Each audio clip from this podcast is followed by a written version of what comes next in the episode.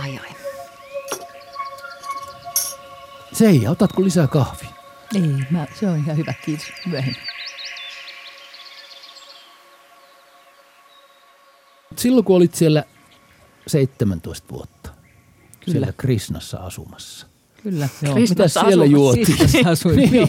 niin. No ei ainakaan kahvia, että vettä mehua maitoa, mutta et ei mitään, missä oli kofeiinia tai päihteitä. Et me oltiin hirveän, tai, tai Krisnaliike on hyvin konservatiivinen siinä mielessä sääntöjen. Se on konservatiivisuutta mielestäsi. Sääntöjen seurattaminen, ti, seura, seurattaminen ja seuraaminen tiukkaan on konservatiivisuutta. Niin. Ehkä. Siis Riippuu 17 säännöistä. Mm. vuotta nuoresta elämästäsi mm. siellä käytit ja kulutit ja 17-vuotiaana se kaikki alkoi. Joo, kyllä. Kaipaatko juuri. sieltä mitään? Joitain yksittäisiä asioita, joita ihmisiä, ruokaa, no ruokaa voi tehdä samaa ruokaa kotonakin. Et, Mm, mitä makuja? muisto- Pakko kysyä heti. Mitä makuja? Kaademummaa, sahramia, äm, kanelia, no juustokuminaa käytän paljon. Mm, Ja nyt sitten valkosipulia, mitä silloin en käyttänyt, niin käytän intialaisessa ruuassa. Et paljon tykkään kokkailla, kokkailla intialaista ruokaa kyllä. Et paljon niitä muistoja on ja hyviä muistoja, mutta on myös ahdistavia muistoja. Et ehkä siinä on just tämä ristiriita, mistä tullaan puhumaan. Niin. Siis, siis siinä on nyt kasassa paratiisillisia mm. ja helvetillisiä aineksia. Niin. Eikö se ole ihan joo. kirkkaasti? No kerro nyt vähän lähemmin, oliko se Krishna-temppelissä asuminen, niin missä valtakunnassa? Suomessa osittain Suomessa ensin, Intiassa, Tanskassa, Kanadassa. 34-vuotias olit, kun Lähdin. erkanit. Kyllä. Joo. Mikä, se, mikä sen erkanemisen sitten sai aikaan? Se oli vähän pikkuhiljaa se prosessi, että mä en oikein tajunnutkaan siinä vaiheessa, että mä oon lähdössä pois, kun, kun se irtaantumisprosessi alkoi. Et siinä oli semmoinen vapauden, vapauden kaipuu ja, ja ehkä ihan aikuistuminen myös yhtenä tekijänä. Että mä juuri juttelin yhden yhden ihmisen kanssa, joka on kasvanut vanhoillislestadiolaisessa perheessä. Ja me puhuttiin hiusten sitomisesta. Että kummassakin yhteisössä oli hirveän tärkeää, että naiset piti hiukset sidottuna ja kiinni. Ja eihän siinä ponnarissa tai letissä ole sinänsä mitään pahaa. Eihän se ole mitenkään sinänsä ahdistava asia tai helvetillinen asia. Mutta jos se on ulkoapäin tuleva rooli, joka, jonka ul- se annetaan sulle ulkoa päin ja sitten sä et saa astua sen rajan yli. Sun pitää pitää ne hiukset sidottuna. Silloin siitä voi tulla helvetillinen, koska se on vähän vankila. Muussa tapauksessa sä voit istua pienessä huoneessa tai sitoa letille tukan, jos sä teet sen vapaaehtoisesti omasta tahdosta ja omasta intohimosta tai rakkaudesta tai valinnasta. Kerrot Seija siinä kirjassasi Mangopuun alla, että sitä kun lähdit kotoasi Helsinkiin Jääkärin kadulle Mm. muuttaaksesi sinne yhteisöön asumaan ja mitä pakkasit mukaan? Vähän tavaraa, ei paljon. Vähän. Oliko sulla silloin sellainen ajatus, että nyt mä lähden tästä helvetistä paratiisiin? Oli se vähän semmoinen, tietenkään en mä nyt ajatellut, että mun lapsuuden koti tai lapsuuden kylä oli helvetti tai että, että ne ihmiset siellä edusti jotain tällaista. Totta kai mulla oli ihan normaalia lämpimiä tunteita sitä paikkaa ja niitä ihmisiä kohtaan. Mutta Normaali 17-vuotiaan lainausmerkeissä helvetti. Niin, niin, Niin. mutta kuitenkin kaikille. Ja myöhemmin on tullut juteltua myös niiden sen aikaisten ystävien kanssa, jotka kaikki lähti jonnekin. Jotkut meni sitten kaupunkiin opiskelemaan, jotkut meni muuten vaan kaupungin töihin. Tai, että sieltä maalta piti jollain tavalla päästä pois. Että se oli, se oli meille muodostunut semmoiseksi vähän helvetilliseksi. Ihan normaalia, siis Niin, siinä mielessä niin, normaalia. Mutta vähän tietysti tiukkaan Mm. fundamentalistiseen meininkiin Niin, lähdit. kyllä Mutta näin, sitäkin sattuu ja tapahtuu. Mm. Siis joku, joka luki kirjan, kirjasi Mangopuun Allaseen ja Vileen, oli jotenkin jopa pettynyt, että eihän tämä olekaan mikään surkea kirja, tämähän on iloinen. Kauhea pettymys. Eikö niin? niin. Joo, mä oon saanut lukijapalautetta kanssa, että, muist- muistelen saaneeni jotain ton suuntaista palautetta myös, että on, millä mielellä kirjaa lähdetään lukemaan, että Niin. niin. jos haluaa lukea traumatisoivista kokemuksista, niin siellä oli myös paljon, paljon iloa, että siellä oli ystäviä ja mulla, mä sain lapseni siinä liikkeessä ollessani ja paljon, paljon Kaksikin hyvääkin. lasta Kaksikin, niin kaksi. Ja yhden joo. miehen. Niin, no senkin. Niin. niin, joo. Krishna-liikkeen Ja- sisältä. Et, et mm. Siinä oli kuitenkin, kuitenkin oli myös hyviä asioita niiden huonojen rinnalla. Ja sitten yhäkin mä uskon, että joillekin ihmisille se yhä on oikea valinta. Niille, jotka, jotka niin kuin sydämestään kokee sen kodikseen. Mutta mulle se ei ollut. Ja silloin on tärkeää puhua siitä, pystyykö lähtemään jostain liikkeestä ja mitä, mitä se tämmöisen sieltä lähteminen merkitsee ihan psyykkisestikin. Se on jännä. Mä ajattelin sen ja Vileen, että sä et ota kahvia, että sulle olisi jäänyt vielä sieltä se, että kahvi on. Ei, kyllä mä Kahvia rakastan kahvia. joo, Se on joo, niinku tullut Nyt takaisin juot elämään. Kahvi on tullut, joo. 17 joo, vuoden kyllä, edestä. Joo, joo näin. Mites nimenomaan. Pekka Tuomola, ö, siellä missä sinäkin olet työtä tehnyt yhdessä vaiheessa elämääsi, köyhimpien romanikulkureitten päiväkeskus Hirundossa, niin mitä siellä juodaan? No, siellä, no kyllä täytyy sanoa, että kahvia. Siellä tarjotaan kahvia ja teetä, teetä ja keksejä. Oikeastaan muuta siellä ei tarjotakaan. Niin tota, kahvia ja teetä ehkä, ehkä tasapuolisesti molempia. Se on sellainen paikka, johon tullaan sekä levähtämään että tapaamaan ihmisiä, jotenkin hakemaan sellaista turvaa ja yhteisöä. Niin mikä merkitys tämmöisessä kohtaamisessa on näillä tarjoamuksilla?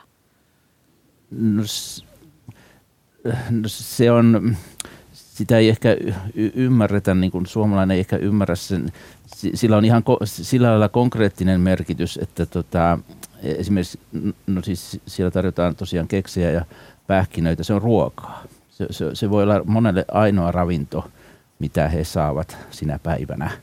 Ihan ruokaa Että nälkää. Ihan, ihan, ihan nä, nälkäruokaa, ravintoa siis. Ja, ja se, se on niin kuin varmasti suurimmalle osalle se merkitys. Ei, ei semmoinen, semmoinen tota, tavallaan keskusteluvirittäjä tai näin, vaan, vaan se on ravintoa. Me Jukan kanssa, kun me mietittiin tätä teemaa, niin me mietittiin sitä, että kun on vieraanvarainen, niin silloinhan tekee toiselle semmoisen pienen palan taivasta tänne maan päälle eräällä tavalla. Mm. Ja tota, ää, semmoista pientä taivaspalaa. Se on pieni ele.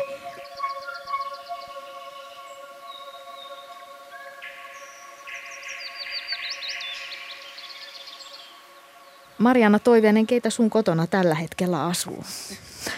No tällä hetkellä minun kotona asuu mie ja sitten ö, eräs Kristiina, joka on nyt mun luona kylässä.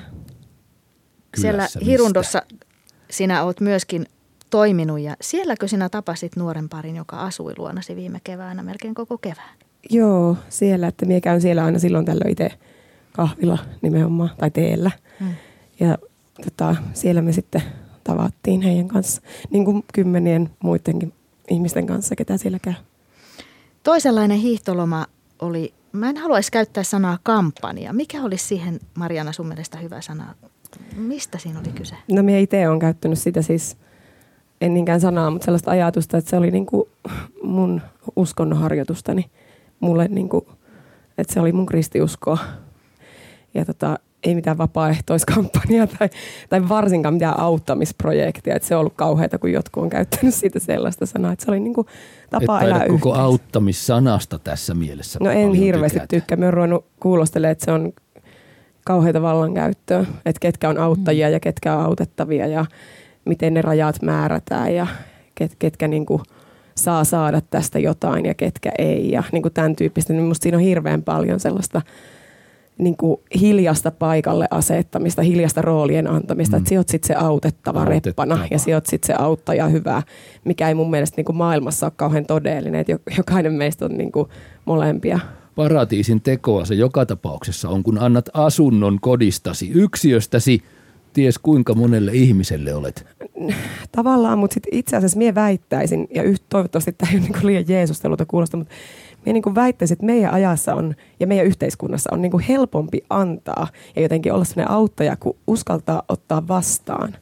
Että mie itse käyn siis teen Lundissa väitöskirjaa myös, ja mulla ei ole siellä asuntoa. Mutta mulla on siellä niinku tuttuja ja ystäviä.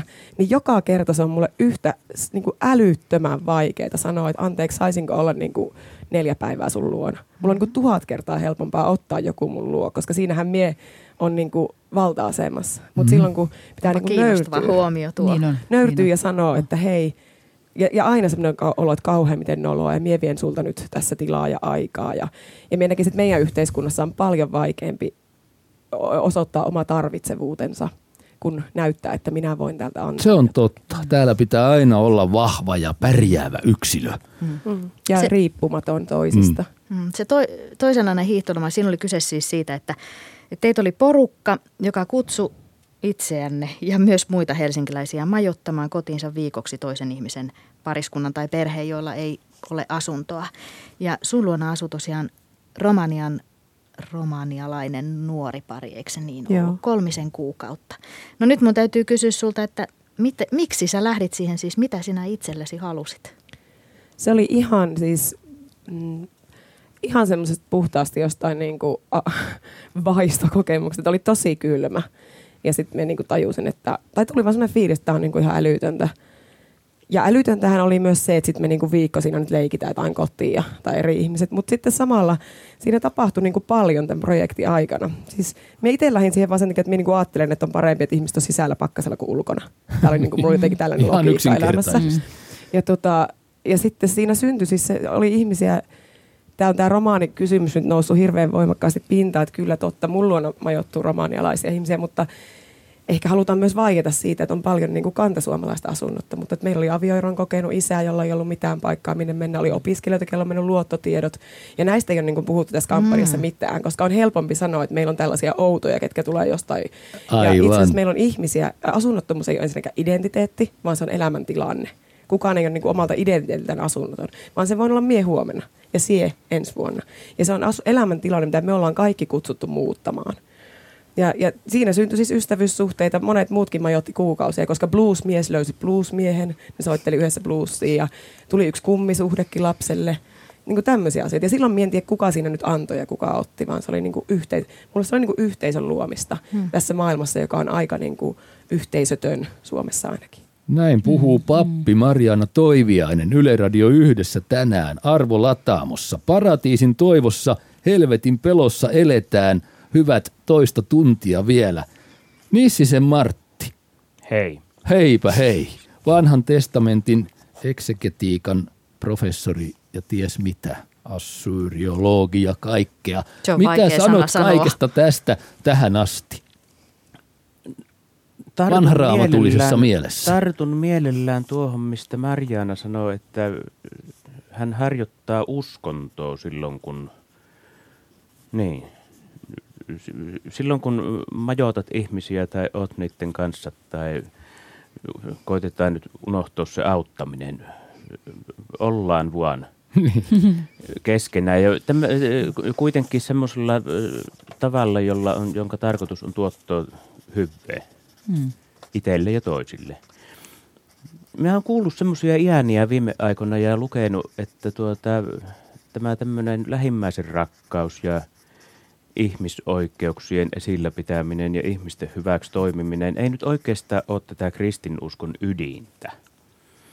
Näin on argumentoitu, vaan pikemminkin sitä ydintä on, on ehkä tämä helvetillä pelottelu, jolla sitten niin kuin ihmiset saataisiin saatais jotenkin tämmöiseen oikeaan kristilliseen synnintuntoon ja järjestykseen ja sitä kautta kääntymykseen ja parannukseen ja, ja kenties sitten johonkin tämmöiseen ideaalielämään, olkoon paratiisi tai mikä hyvää. Minä en ole tätä mieltä. Minusta tämä ei ole oikein. Minä kuuntelen hirveän lämmöllä tuota Marianan puhetta siitä, että hän harjoittaa uskontoa tällä tavalla toisten ihmisten kanssa olemalla, koska raamatun tutkijana minä olen sitä mieltä, että luettiin vanhaa tai uutta testamenttia, niin eihän sitä niin kuin mitenkään voi niin kuin sen ytimen ympäriltä kovin kauaksi ettääntyä, että, että pitäisi rakastua Jumalaa ja lähimmäistä. Rakastua. Se on minusta ihan ytimessä se Mm. Ytimessä olemista. Maria, Mie- mitäs? tavallaan vähän ajattelin, uskaltaako sanoa omalle entiselle professorille, mutta mä ajattelen, että minusta tuo... Nyt uskaltaa. Että nyt Niin, on Martti eri mieltä. Että on vähän niin kuin silleen kapeita nuo molemmat kuvaamassa käsitykset jotenkin, että, että minua taas häiritsee se hyvän tekemispuhe, jota meillä, niin kuin, että kirkko, se tarkoittaa oikeastaan vaan tehdä hyvää. Et auttamispuhetta hyväksy, No etkä en- hyvän tekeväisyyspuhetta tekemis. hyväksy? Jotenkin ajattelen, että sekä mun, että kyllä mun muslimiystäväni te- osaa myös tehdä hyvää. Mm. Ihan samalla tavalla kuin minä, tai mun ateistiystäväni. Että mä jotenkin ajattelen, että kristillinen traditio ei ole kuitenkaan syntynyt niin kuin elämäntapa oppaaksi, vaan se on niin kuin hengellisen maailman ja spiritualiteetin heijastus myös. Ja, ja tuollainen korostus, että siinä on kyse jonkun tekemisestä, niin se, onko tämä nyt hirveän luterilainen tulkinta, mutta se helposti niin kuin kadottaa armon. Ja se on jotenkin kristiuskon ydin, eikä se, että mihin mie niin kuin kykene. Ja miulla omassa elämässä, minä ajattelin, että minä harjoitan uskontoa, niin silloin kun minä rukoilen, silloin kun minä hengitän Jumalaa, silloin kun minä taistelen oikeudenmukaisuuden puolesta, kun minä meditoin kristillisiä tekstejä, sytytän tuohuksen, ruokin nälkäisen, itken hautaamaani lasta, öö, niin kuin jotenkin pidän kädestä ihmistä, jonka koti on palannut, vihin ihmiset, jotka haluaa toisinsa sitoutua, kohtaan pari, jotka sitoutuminen ei onnistunutkaan, koen sieluni puhdistuvan, teen parannusta – musta se parannuksen teko on hirveän tärkeä. Minä itse tykkään siis perisyntikäsityksestä ja myös parannuksen teosta hirveästi. Mulle ne on ollut niinku uusia asioita elämässä, kun minä en uskonnollisesta perheestä tai että me on tutustunut Uusia asioita, tähän. koska ovat vanhoja. Niin, ja sellaista, mistä ei puhuta. Että jotenkin perisynti, se on mieletön antropologinen niinku ymmärrys itsestä. Että wow, että tämmöinen mie on. Ja joku puhuu niinku miusta, mun eksistenssistä. Mulla tuli eka kertaa sellainen olo, että jostakin syvästä on niinku kyse. Ja jos me sitä peitellä, tämä on tämmöistä auttamiset voidaan antaa toiselle niin kuin joku leipä, niin voidaan, voidaan, mutta kyllä tässä on jostakin syvemmästäkin kyse. Ja parannuksen teko on mulle ollut myös kauhean tärkeä ajatus. Niin kuin, ja siihen ehkä ihmisen auttaminen ja rohkaiseminen siinä, että on jotain, on mahdollisuus ehjyyteen rikkinäisyyden keskellä, niin musta se on kauhean syvää. Ehkä kyse ei ole edes kristinuskosta mm. tai juutalaisuudesta mm. tai islamista tai hindulaisuudesta, vaan kaikista näistä yhdessä, että onhan näillä kaikilla – kaikilla on se käsite armosta ja kaikilla on se käsite rakkaudesta. Ja, et, et, et, tai, tai jopa toi perisynti, jota monet, monet jotka esimerkiksi ateistit pitää sitä aivan niin kuin kauheana, kauheana ajatuksena, että jollain olisi joku perisynti, mutta toisaalta – Mä itse näen sen semmoisen, mä en itse kuulu kirkkoon, enkä, enkä ole kristitty, enkä ole enää krisnaliikkeessäkään tietenkään. Mutta mä jotenkin ajattelen, että ihminen on sillä tavalla sen taivaan ja helvetin välissä, että, että me ollaan täydellisiä itsessämme. Meissä on se hyvä ja meissä on myös se särö, se paha. Ja se just tekee meistä täydellisen, että jos, ehkä sitä säröä joku voi kutsua perisynniksi, mutta että se on niin kuin olennainen osa sitä täydellisyyttä. Mm. Et, et pitää olla jotenkin ne molemmat. Mä en niin ajattele sitä niinkään sen rangaistuksen kautta sitä helvettiä, vaan semmoisen särön ja, ja loukkaantumisen ja haavoittuvaisuuden kautta. Niin, onko helvetti rangaistus vai ei? Pari pientä kommenttia. Mä en ole teologi, mutta kyllä mä katson, että mun työn perustana on kristillinen etiikka niin kuin, hyvin lyhyesti selitettynä niin, että kaikki ihmiset on sama-arvoisia. Mä lähden siitä ja, ja, ja se niin kuin ohjaa ohjaa mun työtä. Mutta sitten tästä auttamisesta, niin tota, kun mä oon lääkäri, niin lääkärin duuni nyt vaan on auttaa ja parantaa. Se nyt vaan on se, miksi, mi, mi, mi, mi, mihin se on lääkärit, se vala. lääkärit koulutetaan, se on Hippokrateen vala. Mutta siis tota, tässä auttamissuhteessa, hoitosuhteessa on aina kysymys vallasta.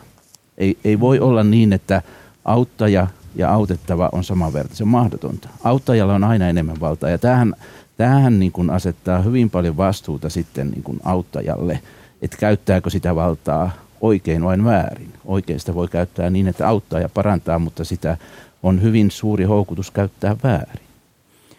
Minusta tuo johtaa tämän ohjelman otsikkoon, siis siihen toivoon ja pelekoon, koska kumpikin liittyy vallankäyttöön. Ja, ja jos nyt ajatellaan tämän päivän maailmaa, siis vaikkapa nyt erilaisia poliittisia järjestelmiä, mm Jotkut niistä perustuu pelolla hallihtamiseen. Kaikenlaiset mm. diktatoriset ja totalitääriset järjestelmät pyrkii pitämään ihmiset pelon tilassa. On sitä pelottelua meilläkin. On sitä meilläkin, mutta minä nyt sanoisin kuitenkin, että tämä, tämä tämmöinen meidän ihailema – demokraattinen systeemi, ainakin kun se parhaimmillaan toimii, niin se on kuitenkin toivoon perustuva systeemi. Eli kun me käydään äänestämässä, niin me toivotaan, että tällä meidän käyttäytymisellä olisi semmoisia seurauksia, jotka ei ainakaan huonommaksi tekisi tätä niin. elämätä tiellä. Vallanpitäjät voi vaihtaa. Joo, ja tuota, tämä, tämä toivo liittyy siihen luottamukseen, että meillä on vaikutusmahdollisuuksia, me pystytään tekemään jotakin – tässä elinympäristössä, missä eletään, kun taas pelolla hallitussa yhteiskunnassa luottamus on todennäköisesti erittäin vähäistä. Eli yleensä pelolla hallitsevat systeemit rakentaa epäluottamusta mm. ihmisten välille ja pannoo ihmiset kytteemään toisiaan, ilmiantamaan mm. toisiaan. Ja siis käynnissä on tämmöinen niin kuin elloon jäämistaistelu. Mm-hmm. Ja se toivo, tietysti siinäkin täytyy sitä olla, mutta, mutta se pihisöö aika, aika paksun kerroksen alla. Just. Mutta eikö kuitenkin ole, kerroksen. on niinkin, että aika monet on tämän toivonsa jo menettänyt tämän demokraattisen systeemin to, toimimisesta. Että, että periaatteessa on näin, kun sä sanoit siis teoriassa, mutta käytäntöhän nyt ei kuitenkaan ole näin siloista. Että. Niin, meidän pitää tässä demokratiassa sitä käytäntöä kuitenkin niin kuin siihen suuntaan kehittää. Minusta meillä on siinä, siinä jokaisella vastuu, kun nyt kerran meille on annettu sen verran äänioikeuden verran vastuuta ja sitten omat, omat työt ja, ja sitä kautta tuleva vastuunkanto, kellä työtä on. Sitä teemme tänäänkin.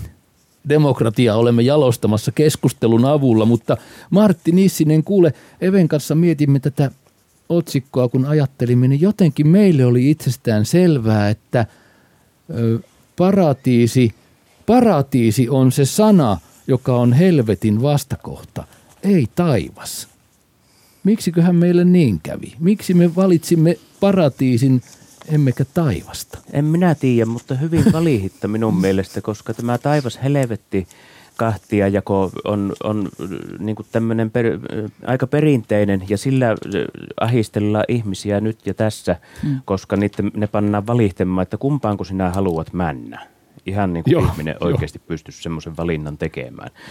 Mutta tuota, on, on ihan hyvä ottaa helvetin vastakohaksi vaihteeksi paratiisi, koska No minä nyt ihan vanhan testamentin tutkijana tykkään siitä, että kun vanha testamentti ihan siellä melkein alkaa paratiisilla, mutta helvettiä vanhassa testamentissa ei vielä ole. Sitä ei, ei Ai niin, siinä ei ole kirjassa lainkaan. vielä mainita yhtään ainutta kertoa.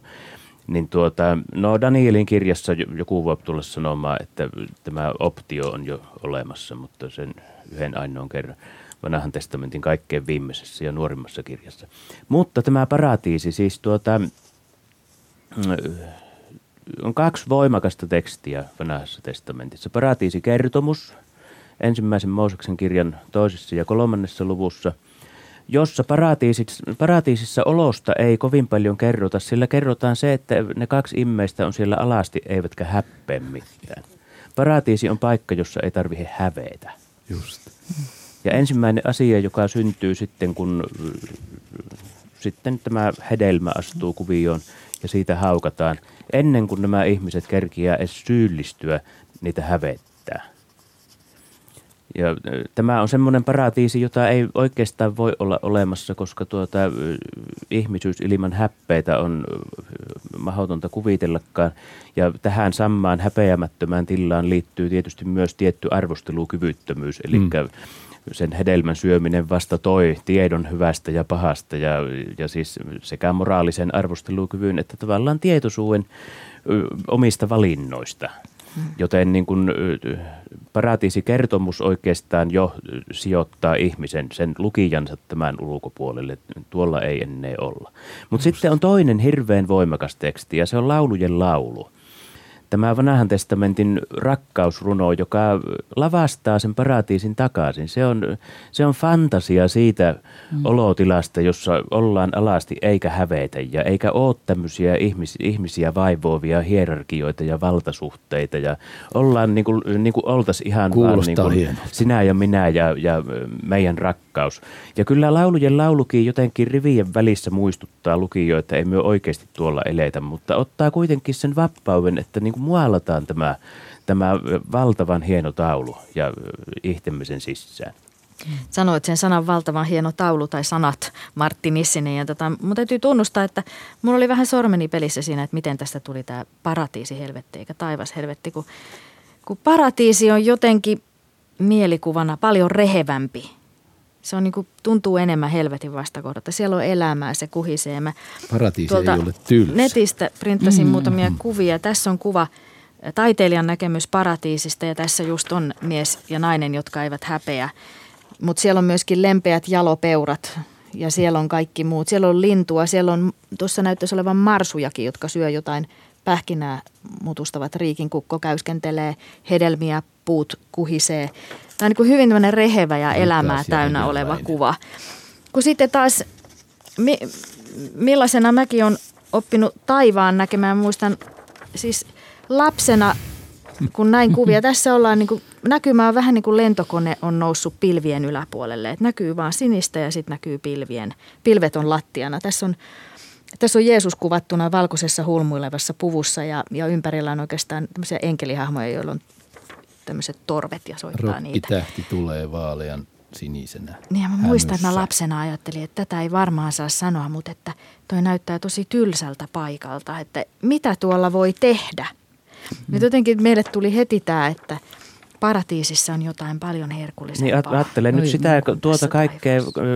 luonnon runsautta ja puita ja kasveja ja muita ja elukoita. Ilmestyskirjan uudessa Jerusalemissa kasvaa yksi puu kivisen kaupungin keskellä. Hmm. Mutta se oli tämmöinen, tämä ajatus, mikä sulla oli lapsena siitä, että vähän tylsää, niin se oli sama ajatus silloin, kun mä nuorena lähdin Krishnaliikkeeseen. Ja siellä annettiin semmoinen paratiisikuvasto, missä todella tapahtuu paljon. Ja ei pelkästään ihmiset keskenään, vaan siellä niin puhaillaan Jumalan kanssa. Kaikki lehmiä hoidellaan ja tanssitaan. Ja, Kerropa siitä vähän, millainen ja, se on. Ja, näin, ja se oli semmoinen, näin jälkikäteen ajatellen se on äh, kuitenkin vaikuttanut myös mun maailmankuvaan, vaikka mä oon jättänyt sen uskonnon taakseni ja uskonnon harjoittamisen, niin se ajatus siitä, että, että paratiisi ei ole passiivinen tila, jollekinhan se voi olla semmoinen levon tyyssi, ja, mutta, mutta itse aktiivisena ihmisenä ajattelen, että se on niinku semmoinen ihana paikka, missä voi tehdä. Mä voin käydä pelaamassa kierroksen golfia Jumalan kanssa tai Jumalattaren tai Jumalien. Että, että se semmoinen yhteen absoluuttisen totuuteen uskominen, mä sitäkin voisi vähän murentaa ja ajatella, että se onkin moninainen, joka sopisi tähän meidän monikulttuurisen maailmaan. Että Mm. on moni, että paratiisissa on monenmoisia kolkkia, että tuolla me pelataan golfia, tuolla me vähän lypsetään lehmiä ja, ja tuolla on ihmiset keskenään tanssia ja tuossa niin voi Jumalan kanssa sitten ottaa lasin kupin kahvia. Ja et, et, et tekee siitä persoonallisen ja se, se on mikä tekee ihmisestä onnellisen, kun me voidaan kaikenmoista puuhailla yhdessä sen sijaan, että me joudutaan kärsimään ja olemaan tekemättä mitään. Usein nämä helvettikuvastot on semmoisia, missä ihmiset ei pääse tekemään mitään, koska ne on sidottu jonnekin kidutuslaitteisiin Mm, esimerkiksi. mm. Et, et ehkä, me ty- ehkä me tullaan onnellisiksi siitä, että me voidaan tehdä toisillemme jotain. Marjaana, oliko sulla Marjaana just joku ajatus? Sormi oli ainakin ylhäällä. Niin, siis tuossa mun mielestä oikeastaan tuli tosi hieno se tuossa toi ajatus niin kuin tästä tehdä toiselle niin kuin se yh- yhteisön rooli. Et mun mielestä meillä on länsimaissa tämä koko taivaskuvasto ja paratiisikuvasto on hirveän individualisti, että mitä mm. minä ja missä mie teen mm. ja pelaaks mie golfia vai en. Ja mulle se itselle on niinku, mä jotenkin koin, että mä niinku otan osaa tavallaan mun yhteisön pelastukseen. Että mun niinku, et mulla sattuu olla tämä kristinusko ja sen luterilainen tulkinta, mihin minä nyt on sattunut niinku Mm. elämässä osumaan. Niin. Niin. niin minä tavallaan käytän sitä kieltä, että minun yhteisön pelastus, johon minä otan osaa. Ja silloin minulle tärkeää on myös semmoinen kielikuva kuin Jumalan valtakunta, mitä käytetään. Ja, ja siitä sanotaan Uudessa testamentissa, että Jumalan valtakunta on, kun me kun rukoilla, tulkoon sinun valtakuntasi, niin kuin tiedätte isä meidän rukouksen, se on iloa, oikeudenmukaisuutta ja rauhaa. Ja silloinhan se ei voi olla ilman suhdetta. Että me ei voi mm. päätyä oikeudenmukaiseen paikkaan, jos mulla ei ole suhdetta johonkin. Suhdetta toisiin Ja, ihmisiin. niin, ja minä itse siis on tutkinut Pohjois-Amerikan intiaanien mm. teologiaa, luterilaista teologiaa siellä. Ja he puhuu paljon siitä, että, että he on paikkasidonnaisia eikä niinkään aikasidonnaisia. He kysyvät, että paratiisi, että missä se on, kun me kysytään, että milloin se on. Että milloin se koittaa. Ja Uusi testamentti antaa meille ajatuksen siitä, että se on vähän niin kuin tässä, mutta ei vielä. Ja me voidaan, se voi murtautua jotenkin maailmaan. Ja sitten taas tuossa Amerikan inkkareiden niin kuin teologiassa he, he puhuu hirveän paljon siitä, että missä se on, miten se loka niin kuin paikkana sijoittuu ja miten se on. Ja se on ollut musta kauhean niin kuin rikastavaa itselleni, koska kyllä minä haluan ajatella, että taivas välähtää. Tässä puhuttiin siitä luottamuksesta äsken vaikka. Mm. Taivas välähtää niissä tilanteissa, kun me rakennetaan luottamusta luottamuksella. Niin se on jollakin tavalla ilo, oikeudenmukaisuus ja rauha. On siinä inhimillisessä hauraassa ja niin kuin, äh, vajaavaisessa muodossa niin kuin tässä ja Mm. läsnä. Että et mulla, noiden kuvien äärellä mulla herää vähän niin kuin se, että okei, että otetaanpa nyt itse osaa tuohon, eikä vaan katella näitä Kate. kuvia, että miten me ollaan niin kuin osa sitä. Ja Olit minkälaista- ottamassa osaa Marjaana siellä Kanadassa. Kerrotko nyt vai myöhemmin?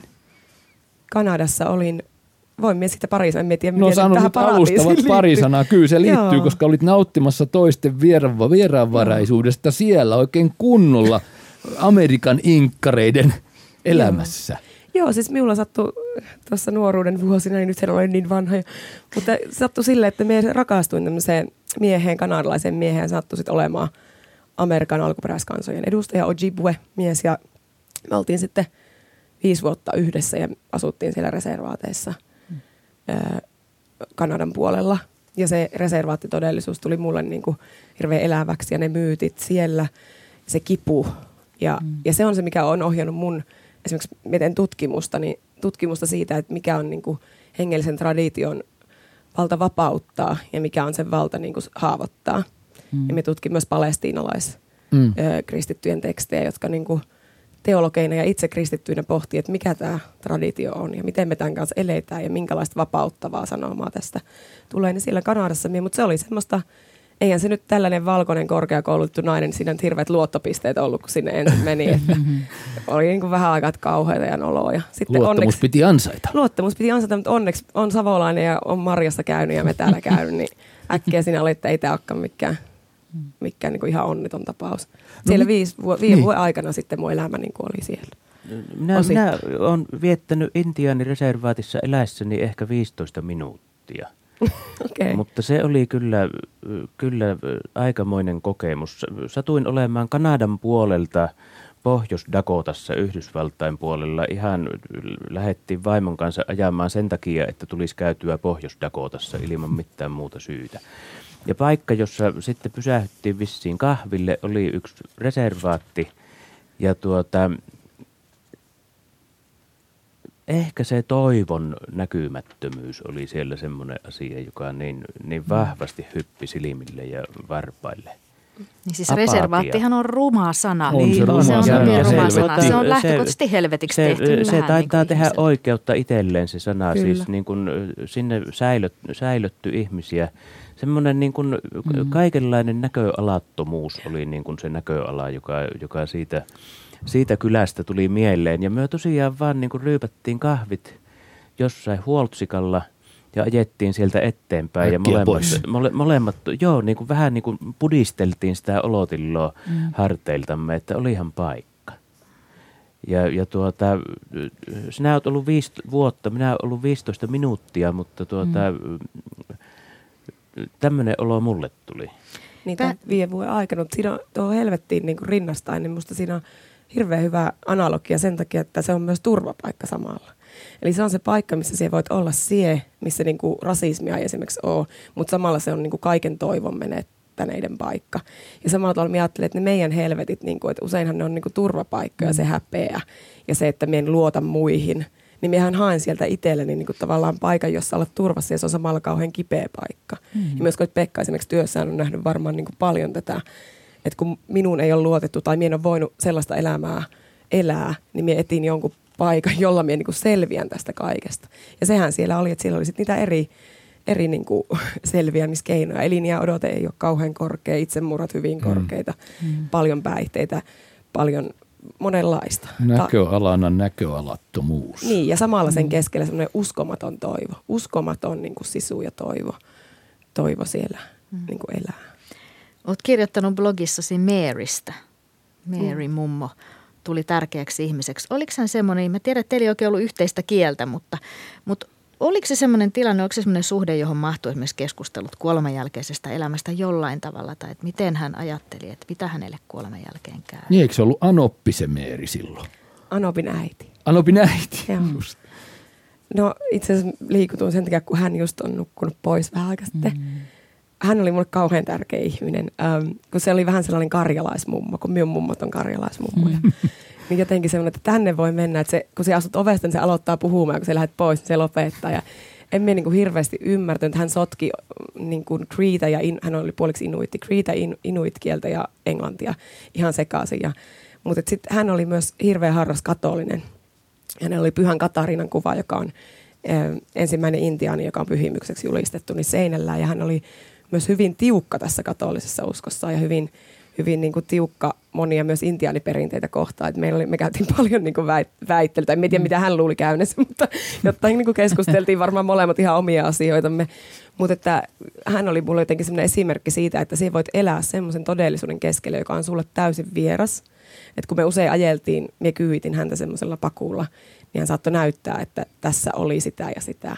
Tässä oli sitä ja sitä jonkun bensa-aseman paikalla. Oli ennen. Oli ennen. Oli ennen. Oli ennen. Hän on elänyt sen ajan, että mentiin, siirryttiin miehensä kanssa teltalla lähettiin ja sitten siirryttiin tonne, laitettiin niin sanottu tiipi, miksi me nyt kutsutaan. Niin siellä lapset kasvatettiin ja liikuttiin. Ja, Eli minkä ikäiseksi hän ehti elää? no kukaan ei tiedä, minkä ikäinen hän on, No. mutta joku semmoinen... niinpä niin, tyhmä varmaan kysymys. kahe- kahdeksan, seitsemän, kahdeksan, yhdeksän, jotakin tämmöistä se on niin kuin arvioitu. arvioitu että, ja hän on ollut mulle sellainen esimerkki niin kuin siitä, että kyllä, kyllä tämä elämä kannattaa niin kuin loppuun katsoa.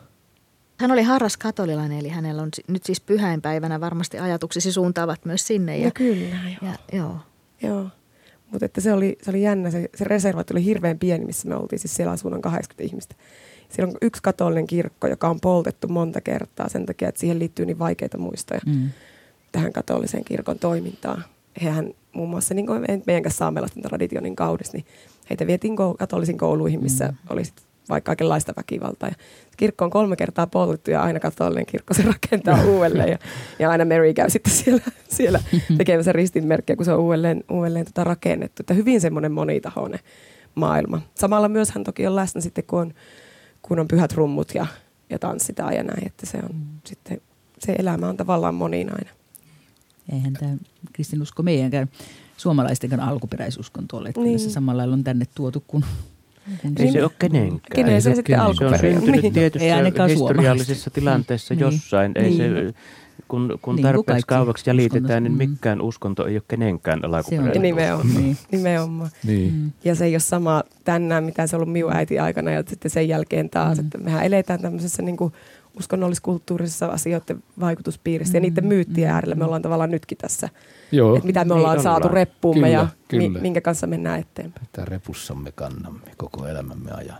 Ja synnyttääkö ne meissä pelkoa vai toivoa? Niin, Niin. Tai, niin. tai, tai Niin. molempia varmaan, mutta että missä suhteessa ja miten, miten se näkyy sitten siinä, miten, miten me ollaan.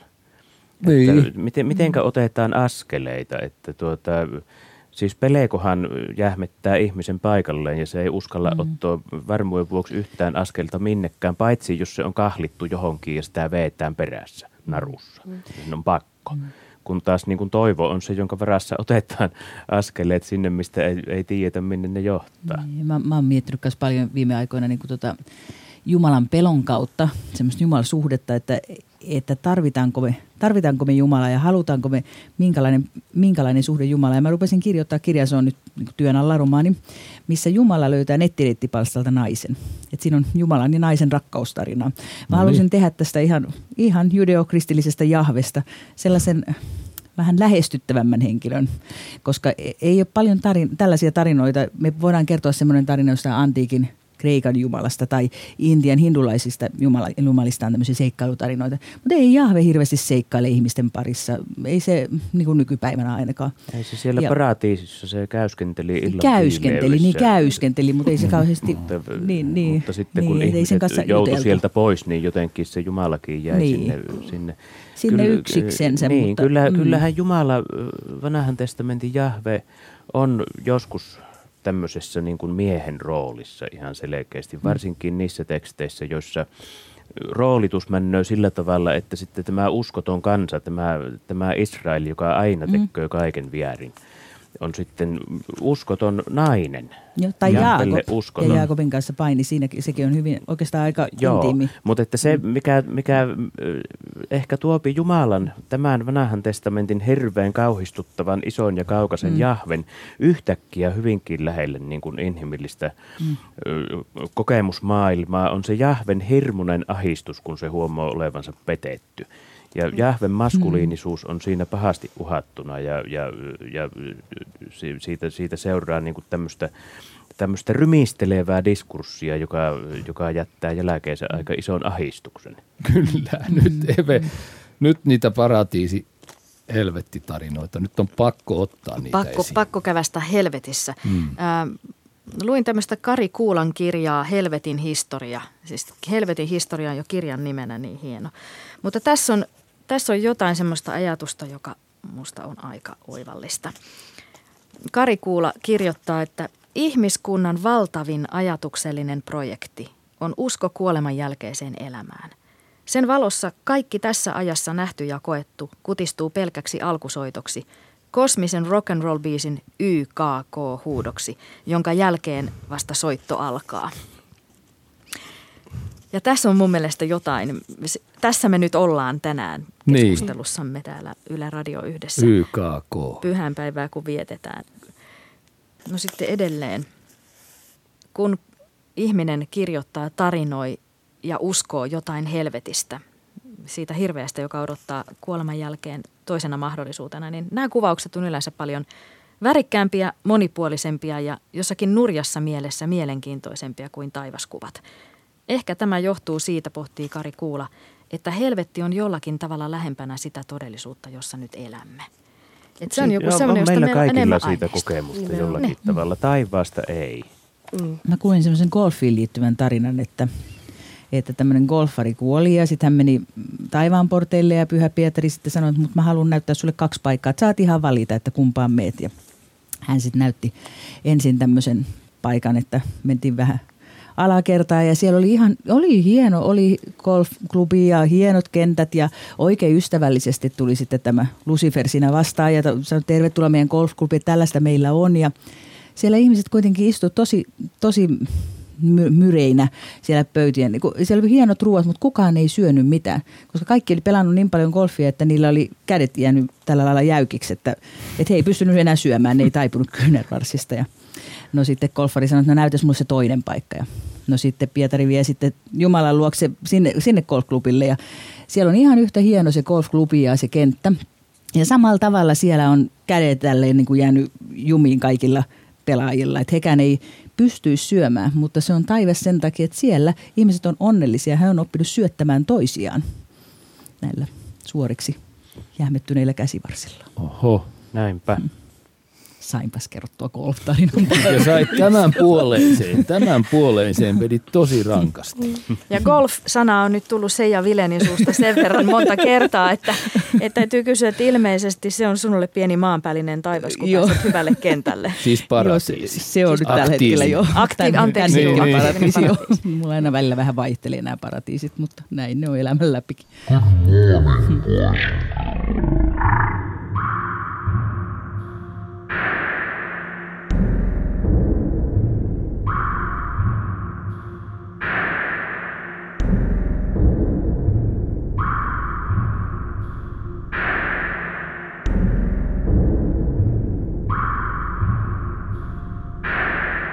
No, huh. Siis kyllähän meidän nyt täytyy tämän puoleista maailmaa jotenkin korjata. Toisillemme ja samalla itsellemme. Miten me sen fiksusti teemme sillä tavalla, että kaikki voisivat olla siinä saman ajatuksen takana? Sehän se ongelma on, kun kaikki, kaikki miettii, että tarvitsisi tehdä jotain, mutta konstit on monet, vähän liian monet. Pekka. toi, kyllähän nyt on tämmöinen arvottomuus niin kuin, niin kuin tota, aika paljon nostanut päätään. Nyt esimerkiksi nyt eduskuntavaalit tulossa tässä, tässä jo, joidenkin kuukausien päästä, niin eihän, eihän puolueiden välillä ole käytännössä mitään. Se on ihan sama, mitä puoluetta sä äänestät, koska tota, se ääni sitten eduskunnassa on, se on ihan sama. Käytännössä se on ihan näin. Ja, ja, ja tota, tää, täällä puhuttiin toivosta aikaisemmin, niin kyllähän tämä aiheuttaa myös toivottomuutta sitten tällainen eh, näköalattomuus, että eh, tai demokratiasta puhuttiin, että jos sä äänestät sitä tai tätä, niin lopputulos on ihan sama. Ja, ja kyllä tämä taas sitten ruokkii tällaisia ääri, ääriliikkeitä hyvin voimakkaasti, että sitten käytetään niin kuin äärimmäisiä keinoja, ää, vaikka äärimmäistä väkivaltaa, että saataisiin jotain muutosta tähän. Mm. Minusta on aika, mm. aika synkkää. Se synkkenee ihan hirveästi sitten, jos lähdetään kriisialueelle ja, mm. ja katsotaan, mitä tapahtuu Lähi-idässä tänä päivänä. Mm, Jossa, Mutta sinnekin on Suomestakin lähtenyt sotilaita var, On. varmaankin pitkälti sen takia, että katsotaan, että on niin näköalaton tämä maailma, että pää- täytyy tehdä konkreettisesti, vaikka tappaa toista. Nuoret miehet lähtevät helvetistä toiseen. Siellä näkövät semmoisia näköaloja, että niitä, ne ei varmaan niiden mielistä häviä koko, mm. koko elinaikana ne.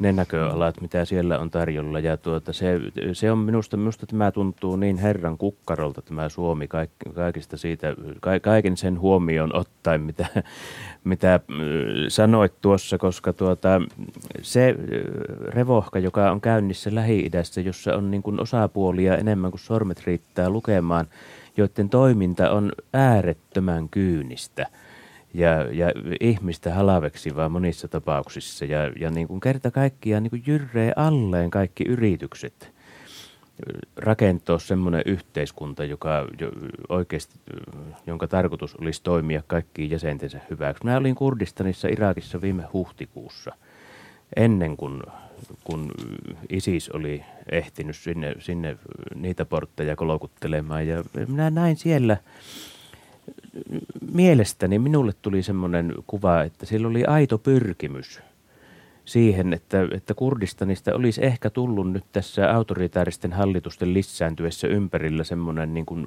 demokraattinen mm. saareke, jossa oikeasti pyritään jakamaan isot öljyrahat ainakin nyt edes suureksi osaksi ihmisten kesken, niin että ei kaikki menisi eliitin taskuun. Mm. Ja ei kulunut kuin muutama kuukausi, kun minä luulen, että nyt Kurdistanissa on ihan tarpeeksi tekemistä niiden pakolaismassojen hallinnassa, jotka ihan muutaman kymmenen kilometrin päästä sinne vyöryy. Ja, ja tuota, tämä on Paratiisin minusta, toivossa. Minusta niin kuin semmoinen, semmoinen niin kuin helvetin esikartano, että sen paratiisin toivon ylläpitäminen, synnyttäminen, ellei multa kysyykö, millä se sinne synnytetään, mutta, mm. mutta sitä siellä tarvitaan, koska ilman toivoa ei tule mitään mistään. Ei tule. Näin se... on, jos, jos ihminen menettää toivossa, hän kuolee henkisesti, mutta tota, tämähän on todia, tosiaan äärimmäistä väkivaltaa ja, ja tuomitsen sen ehdottomasti, mutta kyllä meidän myös pitäisi miettiä sitä, että miksi tähän on joudut. Siis joku syyhän siihen on, että ihmiset menee tällaiseen äärimmäisiin tekoihin, jopa tällaisiin mm. äärimmäisiin tekoihin. Ja paratiisin tekijöitä ovat omasta mielestään hyvin monet. Sielläkin, niin Sielläkin, omasta näin. mielestään kyllä. Mm. Ja kun tuossa sanoitte, että ilman toivoa ei tule mitään, niin, niin tämä oli asia, joka mua valvotti tässä vähän aikaa sitten yhtenä iltana. Ei tullut unisilmään, mä oon yleensä saanut niin, hyvät se. unelahjat perintönä. Nyt kerro Eve. Mutta tota, kun mä olin lukenut jutun näistä nuorista Suomessa elävistä muslimeista, jotka lähtee salaa perheiltään sinne isistaistelijoiksi, niin mua valvotti just tämä ajatus, että, niin, että, että millaisessa kohan helvetissä nämä nuoret täällä elää. Mm kun heidän täytyy valita se, että he lähtee sinne, joka nyt mun silmin näyttäytyy ihan, ihan järkyttävänä maanpäällisenä helvettinä. Että voiko olla niin, että heidän on täällä niin paha olla, että se tuntuu paremmalta vaihtoehdolta. No nyt kyllä rakensit se semmoisen sillan mm. näiden maailmoiden välille, että sitä niin. on syytä käydä vähän nyt tallustelemassa. Kopistellaan. Ja siinä mä, mä en usko, että se on, se, on, se on sellainen helvetti täällä, vaan, vaan se, että he haluavat muu, muutosta, että, että, että he kokevat, että heillä ei ole niin kuin – muita keinoja, tai, tai ainakin sen, että ISIS tarjoaa heille tämmöisen konkreettisen, he voivat niin kuin konkreettisesti tehdä jotain muutosta tähän maailmaan, jonka he kokevat niin kuin, ei välttämättä helvettinä, mutta huonona, epäoikeudenmukaisena. Ja tietenkin uskonto tulee tähän myös mukaan. Niin, sitten. Eli siis he kaipaavat toivoa niin kipeästi, että tarttuvat vaikka siihen. Toivoa paremmasta ja, ja, ja, ja, ja varmaankin toivoa niin kuin – islamin uskon leviämisestä ja näin.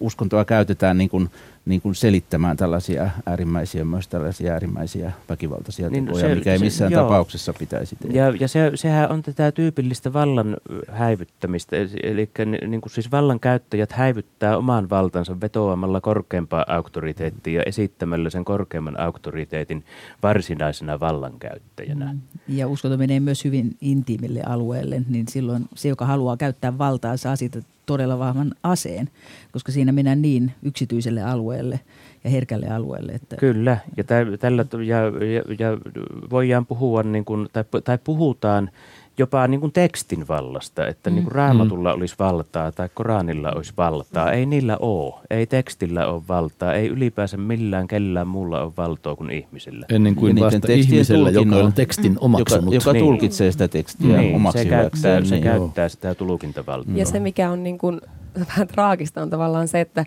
ne tahot, joiden lukijaposition avaaminen nimenomaan olisi hyvin tärkeää, niin siellähän se niin kuin häivytetään pois. Kerrot ja, tuosta lukijapositiosta. Lukijaposi- Niin, siis- nyt suomea, Niin, suomea. se, joo. Et, siis se, että et mun pitäisi niinku avata sitä, että mie on tässä nyt tämä lukija. Mistä tämä mun luento nousee, minkälaista mm. asiat siihen vaikuttaa, mitä se mulle antaa. Jolloin mie esimerkiksi omassa ihan seurakuntapapin työssä koin tosi tärkeäksi ja avartavaksi. Niin ihmiset haluaa kuulla niin kuin teologin niin kuin siitä, että, että miten sie luet. Aika monikin ensin toivoo sitä, että mitä raamattu sanoo, nä- mi, mi- mitä raamattu, niin kuin, miten se vastaa. Ja sitten kysytään Ja sitä joltain, koska ei luoteta siihen omaan lukuun. Juuri näin, jolloin se meidän vastuu, minä itse ajattelen näin, mun vastuu nimenomaan on niin kuin sanoa, että istutaanpa alas, että, että raamatun niin kuin vastausmallit eri niin kuin tulkintaperinteiden äärellä on tämän tyyppisiä. Ja usein minä vielä sanon, että minä itse sijoitun tuohon, jotta se on niin kuin mahdollisimman auki. Ja sitten löytyy tämän tyylistä. Mm. Ja nämä on niin kuin ne, mitä sieltä nousee.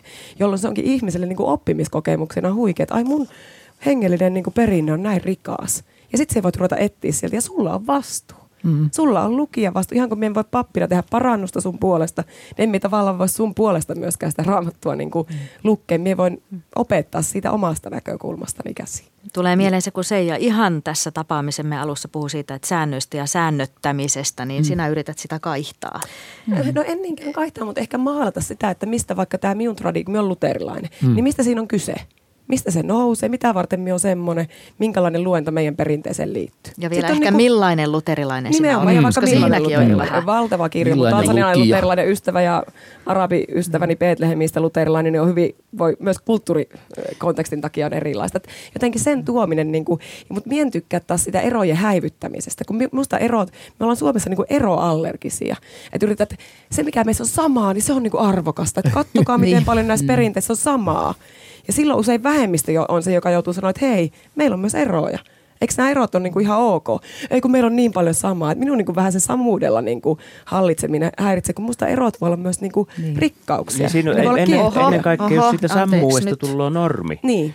Ja, ja että tuota, Mulle tuli mieleen heti tämä kuva tuosta samuudesta, Niin. että tämä Tämä kuva niin. taivaasta, jonka löysin, jossa on nämä pilvet ja vaalean sininen ja sitten on tämä Jeesus, niin täällähän on siis satapäin näyttäisi olevan ihan toistensa Samanlaisia tusina, tusina Mm. porukkaa. Joo, joo. Kaikilla on sama suhde tähän enkeleitä. Jumalaan. Kaikki. Niin. Ihan i- kuin Niin. toistensa klooneja. Ei, nyt Martti, teologian professori, anna se mennä, sulla ajatus kesken. Ää, annahan nyt olla, kun minä sen kehin takaisin sen Kehi. ajatuksen. Siis tämä, se, se, minusta siinä ei ole mitään pahoa, että etsitään asioita, jotka meitä yhdistää, mutta jos niin kuin siitä tehdään normi Mm. ja, ja Aivan, niin kuin, aivan. tästä, tästä mahdollisimman suuresta samanlaisuudesta tehdään semmoinen asia, josta poikkeamista katsotaan karsaasti, Niin. niin, niin se ei ole hyvä. Eli meidän pitäisi nähdä yhdistävät ja erottavat asiat ja työskennellä niiden erottavien asioiden kanssa, että mitä ne oikeasti on. Mitä arvokasta niihin sisältyy ja mitä niin kuin sietämistä meillä on toinen toisissamme sen takia, että ollaan erilaisia. Ja tämä on siellä, minä menen takaisin sinne Pohjois-Irakiin mielellään, koska se on, minä tunnen sen alueen historiaa pitkältä ajalta ja, ja tiedän, että se diversiteetti siellä, siis tämä, mm. niin kuin, että siellä on erilaisia, puhutaan eri kieliä, on Mm. erilaisia etnisiä, mitä se nyt tarkoittaa, taustoja ihmisillä, on erilaisia uskontoja ja, ja osa-uskontoja ja kaikkea tämmöistä. Tämän assyrialaiset toteutti jo 700-luvulla ennen Kristusta ihan johdonmukaisena politiikkana. Siellä panttiin sekaisin, sekaisin asiat ja sitten julistettiin kaikki assyrialaisiksi. Ja, ja tuota, assyrialaisilla on juluma maine ja ne varmaan sille teki riittävästi oikeutta aikanaan, mutta kyllä ne paremmin tämän hallihti kuin kukkaan vallanpitäjä 1900-luvulla jälkeen Kristuksen.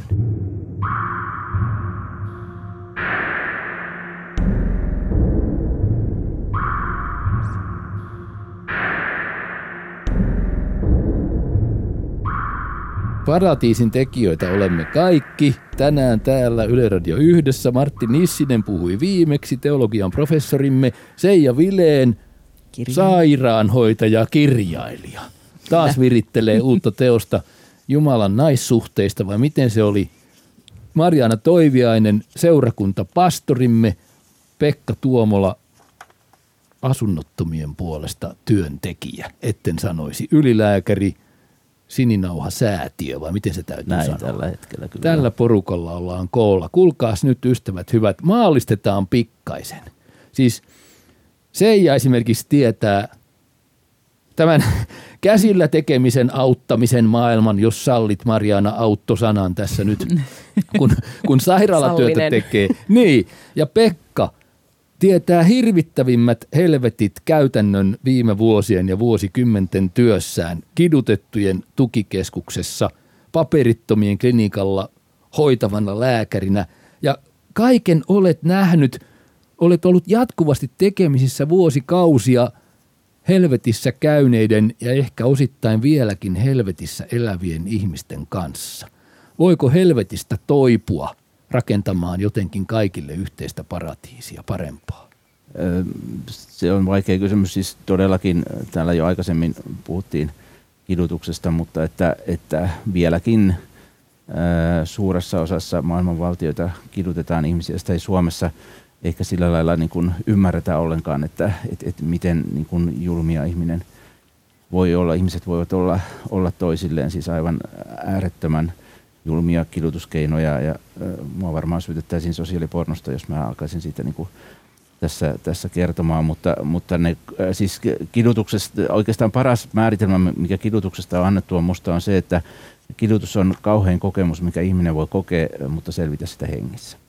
Ja kyllähän ne traumat on niin kuin äärimmäisen syvällä olevia, ää, e- e- e- enemmän, ää, enemmän niin kuin tota, ihmisiä traumatisoivat ää, psykologiset kidutuskeinot. Siis kipu, kivulla kiduttaminen on, on kauheata, mutta, mutta vielä kauheampaa jos sut laitetaan katsomaan, kun sun lapses surmataan esimerkiksi tai jotain tämmöisiä aivan, aivan kauheuksia, niin, niin, niin niistä toipuminen ja vielä se, että sehän periytyy, se, se traumatisoituminen sitten useasti lapsiin ja vielä, vielä ehkä heidänkin lapsiinsa, niin, niin, niin kyllähän se on todellista helvettiä, missä ihmiset silloin elää. Mutta teillä oli se kidutettujen kuntoutuskeskus, joka niin kuin nimenä tuntuu siltä, että se melkein niin kuin on jo itsessään mahdottomuutta. Voiko siitä kuntoutua? Niin. Ja mitä se kuntoutuminen tarkoittaa? Niin, Tämä on, suomeksi vähän huono nimi, sehän siis englanniksi on Center for Torture Survivors, eli, eli, eli mm. kidutuksesta selvinneiden ö, kuntoutuskeskus. Ö, Se k- siis kyllä parhaimmillaan päästään kuitenkin siihen, että ihmiset pystyy elämään niin kuin niiden traumojensa kanssa suhteellisen normaalia elämää, pystyy ö, olemaan sosiaalinen ja, ja, ja elämään avioelämää ja, ja kasvattamaan lapsia, jopa käymään ehkä, ehkä työssä. Että se on Jonkinlaiseen se puolihelvettiin toipuu ikään No, kuin. no, se on ehkä se paras tulos, niin mihin, mihin sitten niin kuin voidaan päästä. Että. Ja nyt asunnottomat ovat Sininaho-säätiön kautta työalaasi. Kuulostaa ihan kauhean kornilta sanoa näin, mutta, mutta näin se papereissa varmasti sanotaan. Mistä sinä lähdet tai te lähdette asunnottomalle sitä pientä taivaspalaa rakentamaan? No, siis kyllähän asunto pitäisi, pitäisi olla kaikilla. Suomessa on lähes 8000 asunnotonta tällä hetkellä, niin, niin kyllähän pitäisi olla ää, niin kuin kaikilla perusoikeuksissa asunto. S- Tietenkin on niin kuin monen, moninaisia syitä, siis suurin syy on, on tietenkin päihde- ja mielenterveysongelmat, jotka sitten on johtanut tähän, tähän asunnottomuuskierteeseen. Mutta että kyllähän se tavoite tietenkin on poistaa Suomesta asunnottomuus. Se on, se on, se on tietenkin se tavoite ja, ja mä oon sen verran iäkäs jo, että mä vähän epäilen, että mä, mä en niin kuin ennen eläkeikää sitä näe, mutta, mutta kyllä se on mahdollista. Kyllä se on paljon mahdollista se poistaa, ei se ole, ei se ole mahdoton ollenkaan.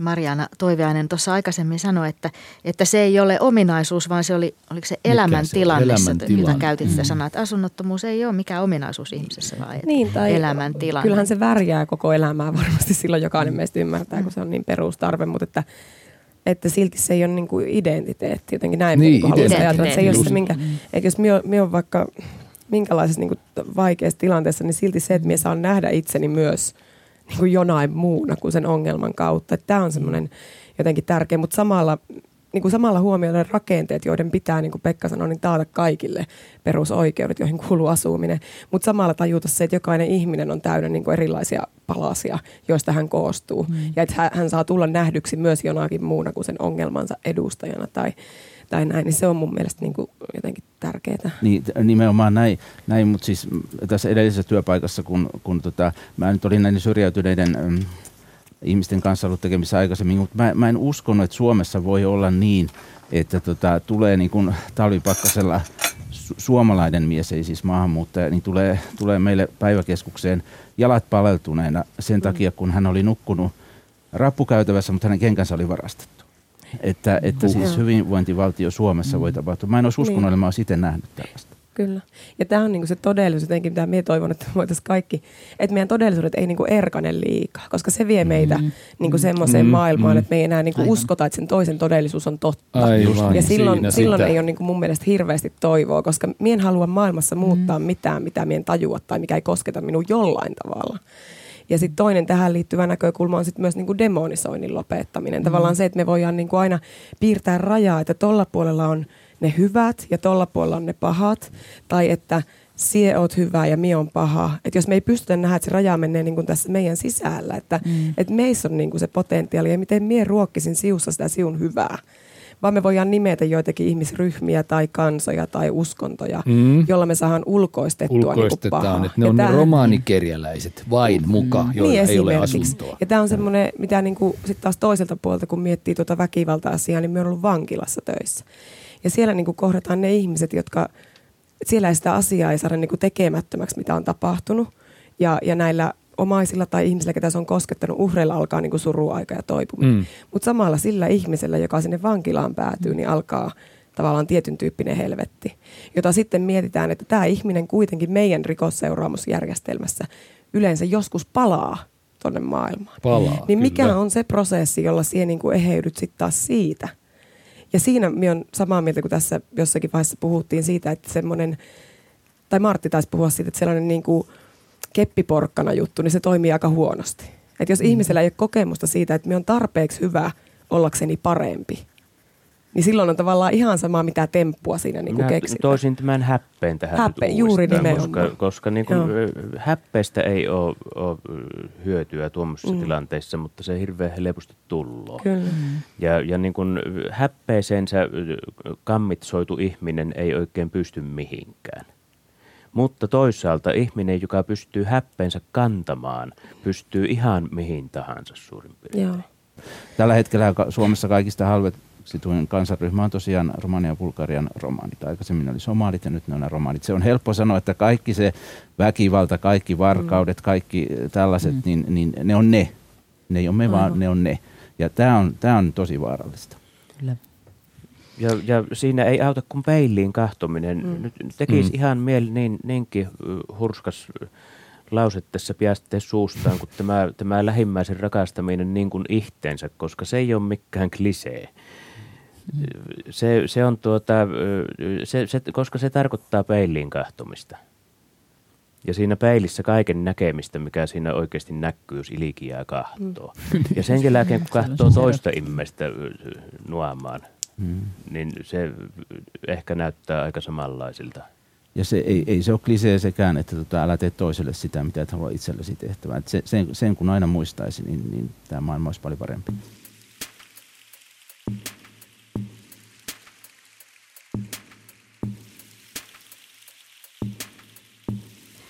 On semmoinen vankila olemassa Suomessakin tai sellaisia vankiloita, joista ei enää palata yhteiskuntaan. Ja tätä tarinaa on kerrottu viime vuosina paljon. Se, se on palveluasuminen, se semmoinen vankila, josta ei enää päästä sitten yhteiskuntaan, koska sieltä sitten aikanaan kuollaan pois.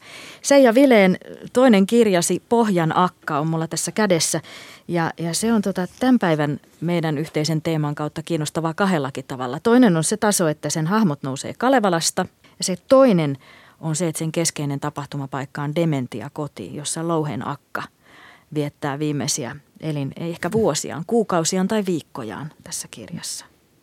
2000-luvun suomalainen dementiakoti. Ja mikäs koti se semmonen on, voisi hyvin kysyä. Mä luen pienen pätkän. Tässä kirjahoitolaitoksessa on työntekijöitä, sen nimisiä kuin valkojakku, miesjakku ja ruipelo, näin selitykseksi, kun tässä näitä nimiä mainitaan. Valkojakku istuutui viereeni, kuvailee tässä itse louhi. Huomasi minun jääneen yksin tai halusi rastin listaansa. Siihen listaan merkattiin virikkeet, joita hoitajat meille tarjoilivat kellon mukaan kalenterin kanssa ja käskystä. Kyllä minä tiesin. Pelataanko muistipeliä, hän kysyi. Esitteli kuvia presidenteistä ja heidän rouvistaan. Kortissa möllötti Paasikivi. Kuka tämä on, valkojakku työnsi silmilleni Paasikiven naamaa. Siis kuka tämä on, heilutteli korttiaan. No, kyllä minä Kekkosen tunnen. Kaljusta tuntee kenet vain. Katsoin alas lattiaan. Istuin vessanpytyllä, enkä näin äkkiseltään tiennyt, miten siihen jouduin. Tuossa hoikat jalkani, housut mytyssä ympärillä. Valkojakku häärii pesualtaan luona. Olinkin jo huussissa, vaikka äsken vielä kortteja katsoin. Kylläpä on rumat kädet, vilkaisin alas housumyttyyn. Valkojakku nauroi, vinosuu. Jalat ne ovat, jalat, eivät kädet laisinkaan. Mihin katosivat sanat? Milloin aloin vastailla ajatuksilla ja sekoittaa käsiä, jalkoja? Haapa, huojuva ontelotyvi, toukka syönyt sydämen, mato maanut juuret, puun latvassa kuoleman korppi. Kuka minut talutti tähän huojuvaan tuoliin? Niin sinä olet sairaanhoitaja, sairaanhoitajan koulutuksen kanssa. Oletko ollut tämmöisessä dementiakotityyppisessä paikassa? On, on ollut jo useammissakin ja, ja useampia vuosia. Et nyt tällä hetkellä mä oon ihan sairaalassa töissä, mutta olin dementiakodissa ja paljon juuri tuollaisia kokemuksia. Et nythän on paljon puhuttu dementiakotien kehittämisestä ja on, niin kuin haluan tuoda senkin esiin, että on, on hyvää hoitoa ja halutaan sitä kehittää ja että kaikki siellä ei ole miten, millään, missään nimessä mitenkään helvettiä, mutta on hyvä myös tuoda esiin niitä rakenteita, jotka tekee siitä elämisestä laitosmaisen ja taas tämmöisen, taas tämmöisen turhien sääntöjen rajaaman tilan. Ja, ja tota, Taina Semi on paljon kirjoittanut tästä aiheesta ja, ja on pohdittu sitä, miten, miten ne paikat voitaisiin tehdä enemmän kodeiksi ja vähemmän laitoksiksi. Että, mutta että kyllä toi, toi mm. niin kuin, varmaan jokainen, joka on ollut mm. töissä dementiakodissa, tunnistaa tuosta semmoisen tässä on niin monitasoisesti tämän ajan mm. kuvastoa maanpäällisestä helvetistä, että se on se mm. pelko, mm. joka meihin on istutettu ainakin minun, että kuolen hitaasti laitoksessa yksin, märissä vaipoissa, nöyryytettynä. Olen menettänyt kaiken itsehallinnan ei ole mitään, me voi määrätä edes siitä, että mihin aikaan herään tai lamppu sammuu. Mm. Et se on esikartana. Siinä voidaan tietysti miettiä, mitä Marjana silloin aikaisemmin sanoi siitä, että otetaanko me vastaan. Että on paljon helpompi antaa apua kuin ottaa sitä vastaan. Ja jossain vaiheessa elämä, meillä saattaa olla tilanne, missä me joudutaan ottamaan sitä apua vastaan, että, että on mennyt muisti tai on pitkälle edennyt syöpä, erilaisia tilanteita tai on psyykkisesti niin vaurioitunut, että on on oltava valmis ottamaan vastaan sitä apua. Ja ne on, aika, ne on niin herkkiä tilanteita, että, että siinä ne avunantajien pitää tajuta se oma valtansa ja jollain tavalla pystyä asettumaan sen toisen asemaan. Mm. Se valta on siinäkin se avainsana. Mm. Niin ja tässä mä, mä olin tota, urani alkuvaiheessa, silloin oli vanhainkoteja vielä, jotka nyt varmaan on monet on sitten dementiakoteja, niin niin kyllähän se käytäntö oli, oli se, että tota, jos vähänkin niin kuin esitti omia mielipiteitään vähänkin ärhäkämmin, niin, niin laitettiin vähän lisää lääkettä, että, että pysyy hiljaisena että, ja, ja, ja niin kuin helpommin hoidettavana. Tämä oli a, aivan järkyttävää. Hmm. Kyllä minä olen äitini taluttanut dementiakottiin ja yksi kurjimpia päiviä koko elämässäni on se, kun minä sen sinne jätin. Hmm.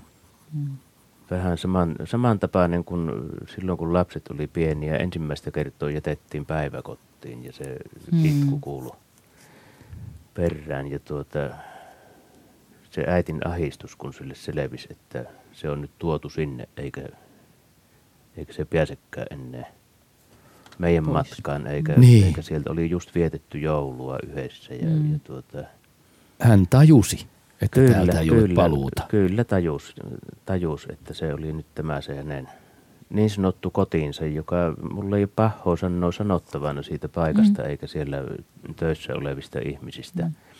Mutta, Mutta suru silti. jos mm. nyt ihteni panisin, mm. jos, jos olisi mahdollista siihen äitin asema asettua, niin on ihan varma, että olisin hyvin, hyvin ahistunut ja surullinen. Mm. Olin itse ahistunut ja surullinen silloin. Ja se ei ole se koko totuus se, että mm. se on helvetin esikartano. Se on se pelote, se on se kuvasto. Niin. Se on se yksi tämän ajan tarina. Kyllä, ja, ja, ja tuota, ehkä myö tarvittaisiin tämän eh, ehkä oikeutetun kritiikin rinnalle myös semmoisia tarinoita, joissa, joissa nyt ei kaikki ole niin kerta kaikkiaan Mm. Pahasti pielessä. Joku voi päästä hyväänkin hoitokotiin. En Niin minä kyllä, ja- usko, että Vai paratiiseja saa, mutta Niin. tuota, Niin, mut, niin, ja kyllähän tietysti vähän niin kuin se vanhempi, joka jättää lapsensa sinne päiväkotiin, niin se näkee sen hetken, kun siinä itketään ja toinen haluaisi lähteä mukaan. Mutta kyllähän sen jälkeen myös, että ei se ei ihminen itke siellä koko päivää sitten, että, että myös se, se ilo, mitä siellä, että on siinäkin yhteisöllisyyttä. Että, Kuul- Kuulin hoitajilta niin, sitten että- myöhemmin, että, niin, että tuota, asiat. äiti oli siellä paikkansa ottanut ja, Mm. ja, ja tuota, hän ei siellä ehtinyt olla kuin kuukauden sitten. Mm. Mutta vielä pahemmassa Niin, helvetissä voi, voi olla omassa kotonaan, jossa ei saa, Kyllä. saa niinku minkäänlaista, Kyllä, totta. minkäänlaista apua ja, ja selviytymiskeinot on, on niinku todella rajalliset, jos ei sitten vielä ole omaisia, jotka käy, niin, niin, niin tässä dementiakodissa on kuitenkin se yhteisö, jo- joka kuitenkin jollakin lailla tukee.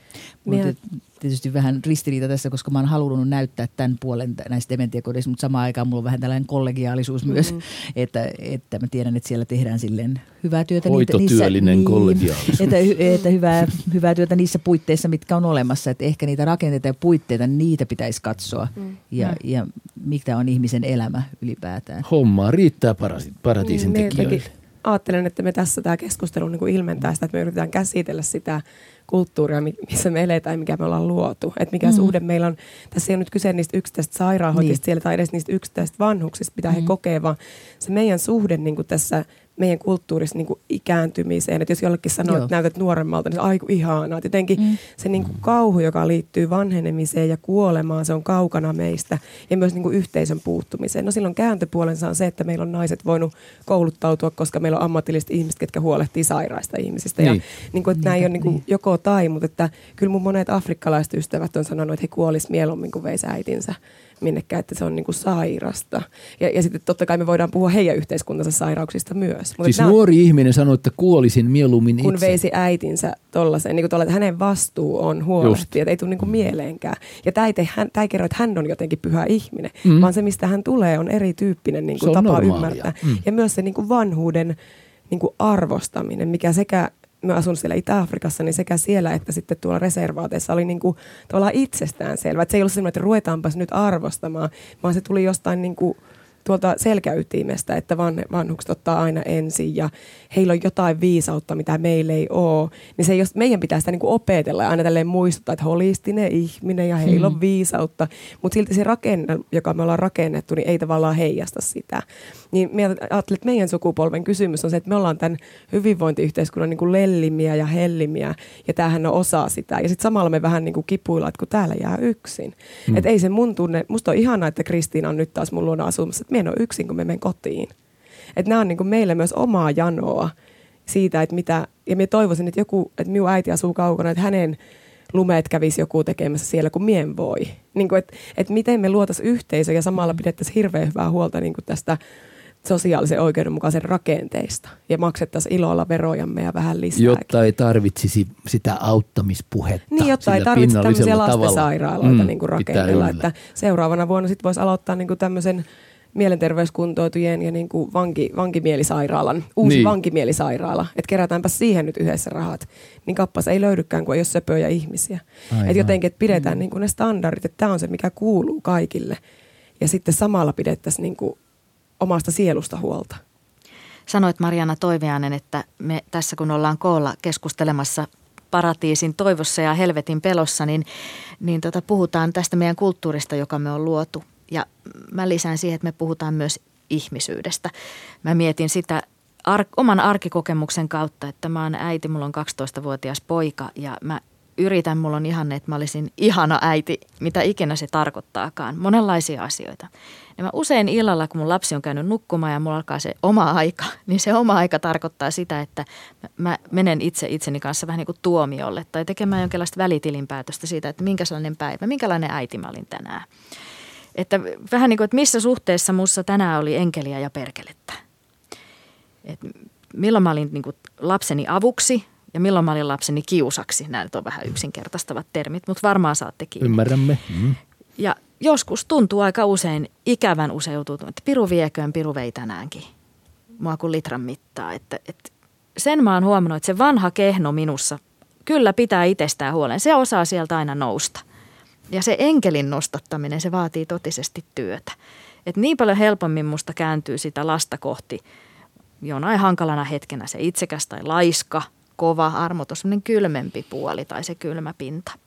Mikä se on se, Se- enk... Minkälainen sinä olisit, Mm. jos sinä Niin mä ajattelin, olisit että sä olisit se enkeli? kova itseäsi Tuli kohtaan, kohtaan, koska jos joku toinen sanoisi sulle näitä, niin sä varmaan sanoisit, että mutta sähän teit sen ja sen ja sen jutun sun lapselle, että Juu, sähän Mä, mä todella arvostan ja olen kiitollinen teille lähimmäiset, että hoidatte mua tässä kohtaa, mm. mutta kun kysytte, että mikä se on se enkeli, niin se on ehkä sitä vastakohtaa mm. tälle itsekäs, laiska, kova, armoton, mm. kylmä. Eli se on se toisen, toista ajatteleva, vähän vaivaa näkevä, pehmeämpi, armollinen, mm. lämmin. Mm. Siis mulla tulee mieleen tuosta, että vähän aikaista oli yle, en muista missä uutisissa oli joku taas tämmöinen lastenpsykiatri, joka kertoi otsikolle, että lapselle ei saa huutaa, että se niinku on väärin. Mä otan niinku semmoinen olo, että ai se tulit ihan niinku kertomaan, Ihan että sanomaan. huutaminen on vähän niinku huono juttu. No se varmaan hirveästi auttaa, niin kuin minä itse vanhempi, mutta minä osaan niinku kuvitella, miten paljon me huudan. Että olisiko niinku rakentavampaa tavalla, että me kohdataan se huutaja itsessämme.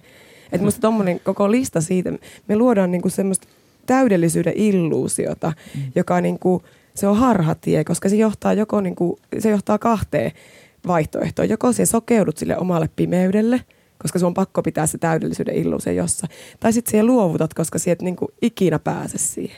Ja sen sijaan parempi olisi se, että kun meillä taas huuettiin, niin sitten me niinku kelaan, istutaan alas, että mitä me nyt huuettiin ja mitä varten taas tänne. No mä näen, että se on just sitä enkeliä, että no, No- pystyy No pysäyttämään mutta ja siihen teet istumaan sen joka pohtimaan. ilta, kun se istut ja pohdit itses kanssa. Niin, se on Et se jotenkin, enkeli. niin, että se semmoinen rauhan antaminen ihmiselle minussa on parempi kuin se, että me luetaan niitä oppaita, että miten niin kuin toimii hyvä ihminen. Mutta tunnistatteko te sen, mikä mulla on se olo siitä, että se piru kyllä sieltä, niin se on aina Mm. jotenkin Kyllä piru helpommin tulla. Kyllä. Mä siteeraan itseäni viisaampaa fi- fiktiivistä hahmoa Harry Potter-elokuvien Dumbledore. Mm. Ää, tämä viisas professorihahmo, johon on varmaan siihen hahmoon kirjoitettu kaikki eri kulttuurien suuri viisaus, joku ikuinen viisaus. Hän sanoi, että, että mm, täytyy, että usein joutuu tilanteeseen, jossa täytyy valita se, mikä on oikein tai se, mikä on helppoa. Siis paljonko, paljonko tuossa on vanhemman häppeitä siitä, että ei ole se, mikä mm. pitäisi olla kaikkien taiteen sijantojen mukaan? Ja paljonko, paljonko niin kuin vanhempi pystyy itteensä armahtamaan sitten, kun ei, ei ole kuitenkaan sen kummempi kuin on. Eikä Mutta tämän vanhemmuuden mä laajennan siihen, että olla lähimmäinen toiselle. Ihminen, niin. Niin. Mut silti. Mm. Niin, Mm. mm. niin. Mikä, mikä auttaisi paremmin? Mm. Mitenkä olisi mahdollista esimerkiksi omalle lapselleen tai puolisolleen olla sitten niin kuin vaan maksimaalisesti oma itsensä? No ainakin yksi askel, mikä minun on niin kuin auttanut, on se yhteisöajattelu. Että niin kuin mahdollisimman vähän käpertyy, niin kuin, että mitä mie, mihin mie on niin kuin jotenkin pystynyt. Että jos miettii sitä hyvää ja pahaa rajaa meissä, mm. niin ainakin pikkusen armollisempi voisi olla, po- lähestymistapa voi olla se, että mie mietin, että miten mie ruokin siussa sitä siun hyvää.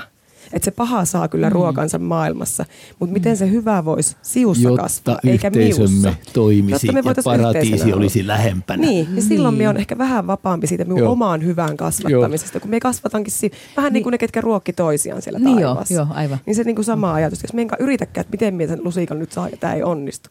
Vaan Niin, kokeillaankin, että jos... niin, et mutta se vaatii luottamusta. Niin, ja se on joo, elottavaa. eikä ajatuksena, että, että miten mä olisin parempi ihminen, vaan että miten sulle ja sulle ja sulla olisi parempi olla. Kuka sen sitten määrittelee, että et, et mikä on hyvä ihminen? Kuka mm. sen määrittelee? Mm. Et, et Niin. mulla on varmaan joku käsitys ehkä siitä, että minkälainen on, on mun hyvä elämä, mutta miten mä voin sanoa sulle tai sulle, mm. että sun elämä pitää olla tämmöistä, että, että se on hyvä elämä. Jaa. Et, et, et meillä on tietysti normit ja ti- tietysti on lakeja ja näin, mutta, mutta, mutta laitkaan ei aina kerro, kerro sitä, että, että mitä ihmiset itse katsoo, että mikä on oikein ja mikä on väärin. Musta tämä on niinku semmoinen tärkeä kysymys, että et, et ihmiset, et, et, et se, silloin musta ihmiset voi elää paratiisissa, jos ne saa kokea elävänsä hyvää elämää, heille mm. hyvää elämää. Mm, mm. Mutta hei, hyvät ystävät, paratiisin tekijät, toivojat, helvetin pelkääjät. Ja sitten kun on vielä meistä muutamilla ainakin, tässäkin huoneessa ehkä meillä parilla on tämä eläkkeelle jäämisen tai joutumisen ajatus. Sekin voi olla kumpaa tahansa tässä maanpäällisessä. Helvettiä se voi olla siinä mielessä, että menetämme osallisuutemme ja paratiisia, jos koittaa vapaus, mutta osa, golfia tai mitä tahansa, mutta joku osallisuuskin säilyy. Vai miten sä Pekka tuumit? Eihän sullakaan nyt kauhean kauan siihen ikään ole. Joo, eihän sitä nykyään tiedä, pääseekö tai joutuuko ollenkaan eläkkeelle. Niin. Onko se paratiisi vai helvetti silmissäsi? No joo, siis, siis monelle se on ihan oikeasti helvetti. Siis, siis, äh, kyllä mä tiedän siis monia ihmisiä, jotka on, jotka on siis alkoholisoitu. Yksikin tuli hoitoon siis todella korkeassa asemassa ollut juristi, niin tota, hän koki, että tosiaan meni, meni kaikki. Ei, ollut, mm. ei jäänyt mitään. Ei jäänyt mitään, kun ei ollut, ei ollut työtä, niin hän al- alkoholisoitu täysin. Niin kyllä se on, kyllä se on monelle helvetti, että et, et just se, että miten saa niinku semmoista, semmoista niinku järkevää, konkreettista, minulle tärkeää tekemistä myös, myös silloin, kun tämä työura jää, jäl, jää, jää jälkeen, niin se ei ole helppoa monellekaan. Puolisen toista tuntia me olemme nyt tässä notkuneet. Hedelmäpati muuten meiltä paratiisin hedelmät unohtuivat tuonne sivupöydälle. Onko se nyt jotenkin niin symbolista? Minä symbolista. kaikille niistä allerginen. Se on yhtä helvettiä. Martti Nissinen, paratiisin allerginen mies. Nauttimaan. Se on julma kohtalo vanhan. Voi hyvä tavaton omenalle. sen. Niin. Mulla on paperin laitaan kertynyt sanoja ja lauseita tässä. Olen niitä kirjoittanut, rapistellut keskustelun lomassa. Vähän niin kuin helvetillisyyksiä ja paratiisillisuuksia.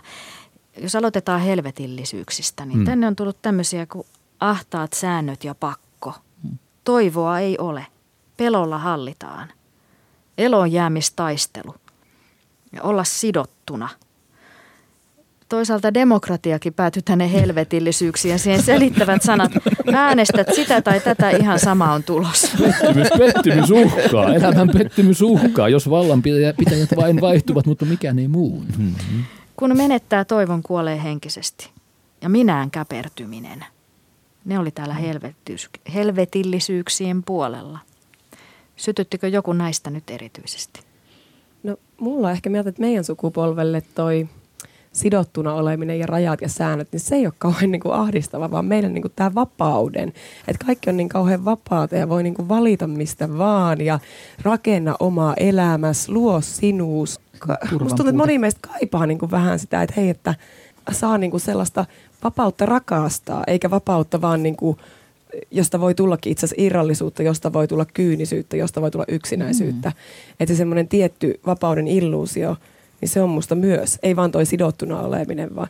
Et, et itse asiassa tämä oli kauhean koskettava. Yksi vihkipari, mä oon kysynyt, tämän esimerkki saa kertoa, niin yksi vihkipari, tämä toinen osapuoli sanoi, että hän on niinku, silloin kun hän on tämän toisen ihmisen kanssa, niin hän on vapaampi kuin yksin. Ja silloin mm. mulla tuli joku aavistus siitä, että sitoutuminen voi myös vapauttaa. Et mie koin esimerkiksi itse, että mä oon niinku Jumalan kanssa vapaampi kuin ilman Jumalaa. Että me jotenkin ei ole semmoinen niinku irrallinen, joka... Ja, ja musta meidän aika ihannoi sellaista niinku sitoutumatonta irrallista vapaata. Sitoutumaton toiseen ihmiseen vapauttaa niin. jatkuvista valinnoista. No sekin totta, niin. Joo, Kyllä. mutta siis tämä vapauden yh, yh, yhteisöllisyyden Niin. suhe on kyllä hirveän mielenkiintoinen, koska, koska tuota, y, yhteisöllisyys usein rajoittaa vapautta, ainakin y, Niin. halutaan ajatella Niin. sillä tavalla. Ja tun, tunnetaan, ja jokainen meistä voi mainita yhteisöjä, jotka on olleet esillä viime aikoina, tai vaikka eivät olisi olleetkaan, niin tuntuu yhteisöjä, jossa yksilön vapautta oikeasti rajoitetaan ja ajatellaan, että se on hyvä asia. Mm.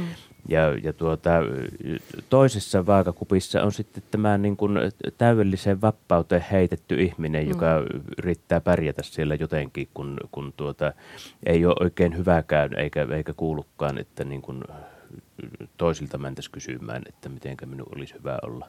Mutta sehän, mikä useasti tässä unohtuu tässä nykyään vapauskeskustelussa on vastuu. Ei ole, ei ole vapautta ilman vastuu. Joo, Mm. joo, just noin. Ja vapaa Mutta- ihminen on Niin. äkkiä yksinäinen. Just, mutta se yksi, yksin omaan vapautensa heitetty, niin sille se vastuun kantaminen on raskasta. Niin, Mm. mm. niin varmaan. Se on vähän niin kuin Amerikassa, kun ne ei halua sitä terveydenhuoltojärjestelmää, koska niiden vapaus menisi. Ja Niin, niin aivan. Sitten me ollaan täällä ihan Aivan. ihmeissämme, mitä. Haluatteko kuulla millaisia paratiisillisuuksia, onpa vaikea sana, helvetillisen vaikea sana, me ollaan keksitty tänään. Ja tämä on nyt sitten Tämä ensimmäinen on Martti Nissinen ja Mariana Toiviana yhtä helvettiä teille, kun minä yritän Savoa ventää tässä. Että ollaan vuon yhdessä tavalla, joka on tar- jolla on tarkoitus tuottaa hyvää. Siinä oli ihan alusta. Ollaan vuon. Ja sitten paratiisillista on se, että on toivoa. Voi vaikuttaa siihen, mitä tapahtuu. Ei tarvitse hävetä. Ja sitten, että voi pelata golfia Jumalan tai Jumalien kanssa. ja sitten paratiisi on monenmoinen. Siellä ollaan yhdessä. Otetaan osaa yhteisön pelastumiseen. Iloa, oikeudenmukaisuutta ja rauhaa nimenomaan yhdessä toisten kanssa.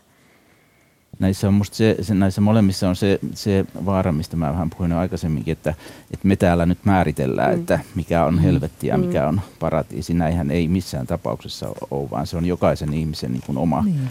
Se, se olisi hyvä, jos se olisi tietoinen valinta, jos, jos, jos ihminen pystyisi tietoisesti valitsemaan. Kaikkihan ei siihen pysty elämäntilanteensa mm. tai muun, muun, muun vuoksi, mutta, mutta joka tapauksessa minusta pitäisi muistaa, että me ei todellakaan pystytä määrittelemään, mikä on itse kullekin helvetti tai paratiisi. Kiitos kun mm. muistutit tuosta, että kaikilla ei ole sitä valinnan tekemisen mahdollisuutta. Siis meidän Minusta ylipäänsä tämmöistä filosofista ja eettistä keskustelua haittoo se asia, että kaikkien oletetaan olevan samalla tavalla autonomisia yksilöitä, mm, joilla on ihan ne niin. samat kaikki valinnanvapaudet niin, ja mahdollisuudet. Ja sitten vaan niin kuin tämmöisestä niin kuin kaikille samalla, samalla tavalla tarjolla olevasta valikoimasta mm, otetaan, mm. sitten rakennetaan tämä, mm.